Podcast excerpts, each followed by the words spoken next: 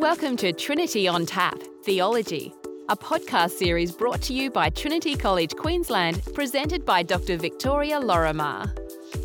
Episode 3 God the Father. I believe in God, the Father Almighty. We start off the creed with a strong affirmation of faith. I believe in God. God. Singular. Monotheism, the belief in a sole God, is very common today, but as the early converts to Christianity affirmed this article of faith in baptism, they were distinguishing themselves from the polytheism of much of the wider culture. In the Roman world, you were expected to worship the emperor, and there was a pantheon of Greek and Roman gods of varying degrees of authority to which people prayed in specific circumstances. Of course, the Jews were monotheists, and Christianity grew out of Judaism. The God of Jesus is the God of Abraham. But once Gentiles started coming to faith in the early church, this emphasis on the one true God was a radical departure from their prior worldview. But there's more. Not only do Christians recognize God as the one true God, but we call God Father. Why do we do this? Because Jesus did. And we know that it is appropriate for us to do so as well, as we're instructed to call God Father in the Lord's Prayer. Jesus refers to God as my Father and your Father. We're so used to addressing God in this manner that we can lose sight of how radical it is. Father is a relational term, while God had been known as the father of the nation of Israel as a whole, Jesus' reference to Abba, Father, shows a more personal relationship, and Scripture makes this clear to us. In John's Gospel, in the first chapter, we learn that all who receive Christ are given the right to become children of God. Paul tells the church in Rome that it is the Spirit that brings about their adoption by God and enables them to cry, Abba, Father, also and we'll hear more on the Spirit in a later episode. So we are encouraged by Jesus to call God Father, but God is not Father to us in quite the same way as to Jesus. Because Jesus is the Son of God by nature, whereas we are children of God by adoption through grace. In this line of the Creed, we affirm that God is not only Father, but also Almighty. Almighty as an adjective makes us think of strength and power. And you might have heard the old adage that power corrupts, and you can probably think of lots of examples in which this is the case. So, how does God's power differ from our own earthly understanding and experience of power? Let's hear what Ben has to say. Presumably, uh, if someone in the ancient world refers to God's power or God's might, presumably they're paying God a compliment nowadays if you when when you speak about power normally it's more of an insult or a statement of suspicion you know um, we speak of power dynamics and of imbalances of power in human relationships. We speak sometimes rather ominously of global powers um, in in the world. Um, the word power in western society has come to have these pretty sinister connotations. I think that's actually a helpful problem to have because when we speak, when the Bible speaks of God the Almighty, if it means that God is stronger than anybody else, as if we've like lined up all the strong people, a, a professional boxer is stronger than a child, a, a military tank is stronger than a boxer, an atomic bomb is stronger than a tank, and God is the strongest one of all. If that's what we mean, if we are ranking God alongside other things and saying God is the one who has even more power than anybody else, who can defeat everybody else, then I think that would be quite a problematic picture of God. I think actually, if, if you look at the, the way the Bible speaks of God's power, we don't mean this capacity to dominate we don't mean that God can subjugate everything else. A biblical concept of God's power, I think, is more like it's much more closely linked to the way we think about love. Think of the power or might that a new mother has in relation to her child. Everything the child needs is going to come from the mother. the child is going to depend totally on the strength of the mother. But that is not a kind of blind, pa- that's not a power relationship in the negative way. You know what I mean? That is about nurture, it's the capacity to bring forth life. It's very significant in the Creed that God's might is linked specifically to creation, right? I believe in God, the Father Almighty, maker of heaven and earth. It, it is not power over, but almost like power from underneath, the capacity to bring forth life, to, to make things flourish, to make things grow. Acknowledging that God is almighty reminds us that God is capable of doing what seems impossible for us. But in this power, God is not like the Greek gods, who are often portrayed in their power as capricious and cruel, following their own whims and dealing with humans according to their mood. You know, Shakespeare captures this attitude in King Lear, with the Duke of Gloucester declaring that we are nothing but flies to the gods who kill us for their sport. Even though our God is almighty and we are powerless in comparison, this does not make us mere playthings. Because God is not only almighty, but also trustworthy and faithful. God covenants with humans, and we can rest confidently in the assurance that this commitment will stand.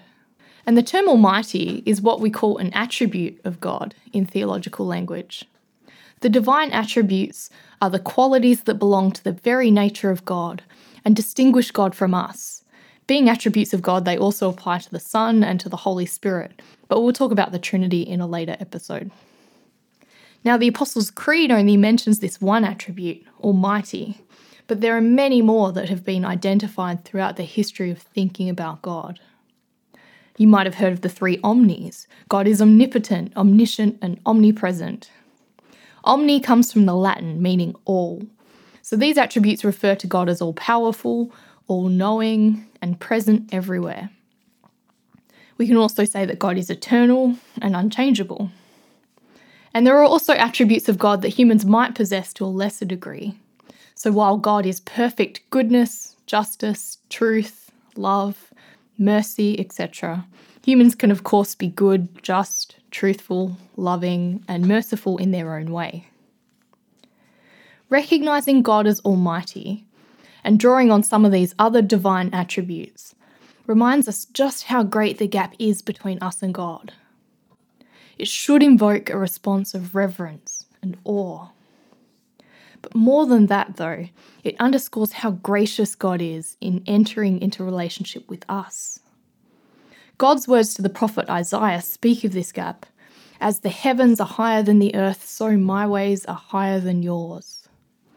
Yet we have this promise, according to the book of Hebrews, that Jesus, our great high priest, has entered into our human experience for himself, and therefore we can approach God with confidence. This is one of the amazing things about the incarnation that a God so much greater than us can meet us at our level. But more on that later. Before we close this episode, I want to address the matter of language. The fact that our traditional language for God is male is debated quite hotly in some theological circles. Feminist theologians have argued that to use exclusively male language for God, so not only father and son, but to always refer to God as he, has had an impact, both historically and today, on how we view the two sexes in terms of equality. If God is seen as male, then women might be understood as not being fully in the image of God. And indeed, many of the church fathers argued that this was so. Speaking of God only in male terms has conditioned us historically to think of maleness as superior to femaleness. Now, you might be thinking that this is just identity politics gone crazy. We can be quite dismissive of these concerns. But it's not just a contemporary question, though, it's been asked throughout the Church's history. The 4th century theologian Gregory of Nazianzus one of history's most influential thinkers. He contributed a lot to our understanding of the Trinity, for example. He ridiculed the notion that people would think of God as male simply because we address God as Father or Son. But it's not as simple as that. We also need to consider the less obvious effects that our language has on how we subconsciously think of God and therefore how we think about gender in humans. If our language for God can be separated entirely from our understanding of God's gender, as Gregory suggests, then why are depictions of God as female usually met with such resistance? Let's get Ben's take on the matter. Now, in the first place, this is quite straightforward. The reason we use the terms father and son is simply because we find those terms in the Bible, right? Especially in the Gospel of John, where Jesus is consistently described as um, the Son and where God is consistently described as his Father. But this runs right through um, the, right through the Gospels. When we talk about God as Father, in other words, we're kind of zooming in on one particular thing that's revealed in Jesus, that Jesus relates to God as his Father. Now, we do this because of the idea of revelation. Christians don't believe that we get to, like, let's all put our heads together and come up with the best idea we can think of about what God should be like. We'll have a kind of committee that can decide this, and then that committee can um, give a definition of God and name all of God's attributes, and we'll work with that. Christians don't believe that we have the capacity to discover all by ourselves or to adjudicate all by ourselves what God ought to be like. If we are to know God, God has to come and reveal who God is to us. That's the idea of revelation, that we start not with our own ideas, but with God's act of self disclosure. And the act of the, the defining act of self disclosure is God's self revelation in the person of Jesus. And almost the first word that comes out of Jesus' mouth is Father. He begins to speak to God and to relate to God as a father. So that's the simple part, right? Why do we use this gendered language? It's because that's the that's the language that we find in the gospel. That's the language that we find on the lips of Jesus himself, who is um, the Word made flesh, who is God's own self revelation. It gets more complicated at this point, though, right? Because think about this if Jesus reveals God, does that mean that any characteristic of Jesus at all is also a characteristic of God? Do you see what I'm asking? If Jesus reveals God, does that mean you can extrapolate any aspect of Jesus kind of upward into eternity? And now that you've seen Jesus, you know exactly what God is like. Here are some examples. Jesus had a beard, according to the gospel. Does that mean that God has a beard? Jesus um, got hungry and thirsty. Do we therefore conclude because he reveals God? Well, God must be hungry and thirsty sometimes as well. Jesus got angry with the money changers in the temple. Does that mean up there in eternity, God sometimes gets a bit moody? Do, do you see the problem here? Jesus reveals God, but that is not to say that every single characteristic of Jesus is a direct one for one equivalent with who God is. Jesus reveals God, and yet God remains God. God remains distinct from Jesus in his humanness, in his creatureliness. When Jesus referred to God as his father, he wasn't thinking like a pagan. He wasn't talking about sex and procreation. What did he mean? He, he must have been using that term father as a more like a minimal, minimalistic concept. Not that the word father entails all the things that it ordinarily means for us, but it must have included some of those things.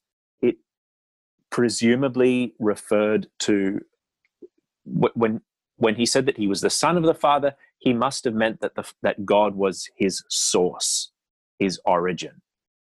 Just as a human being comes from their parents jesus comes from god. He must have meant that. And he must have he, he, he must have been thinking of uh, as well of his continuing dependence on God, that nurturing superiority, I guess, that, that nurturing relationship that a parent has to their child. And Jesus talked about his own relation to God in that kind of way. So, the way the ancient Christians thought about this is when we use the, these terms father and son, we need to, the word they used was we need to purify our minds of most of the ordinary physical connotations of those words. Specifically, we need to purify our minds of anything to do with gender and the body and think instead of God as the source of Jesus's life and Jesus as the one who comes from God and depends on God. Ben argues that the maleness of Jesus and his use of the word father aren't statements about the gender of God. What's Alistair's perspective? Well, I love the English language. It's great. Uh, it's about the only language I speak, in fact. but English has a problem. Supposing I want to, in effect, speak of something as personal. In other words, uh, we're talking about something, someone who's able to enter into a relationship with me. Basically, English only has two ways of doing this. You use he, you use she. Basically, these are the only ways you have of personalizing something. And Christians know that we relate to God. I mean, it's so important.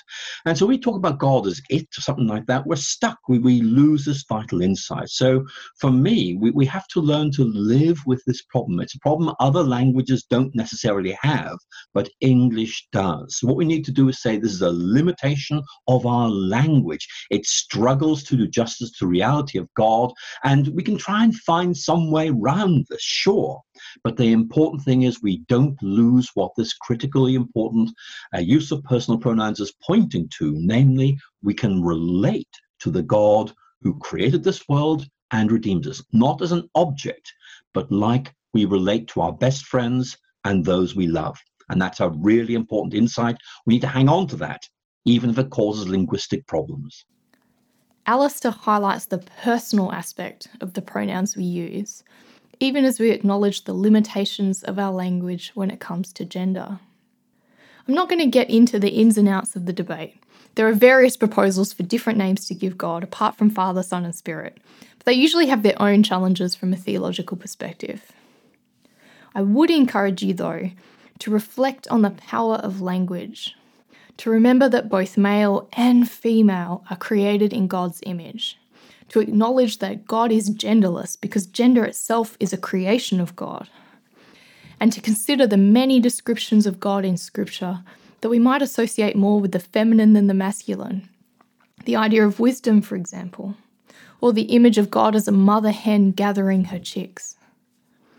Language shouldn't be a barrier to people coming to know God, relating to God, understanding the hope they have in God. And we should listen when people express a sense of exclusion. If we are dismissive, then many underrepresented groups will continue to go unheard.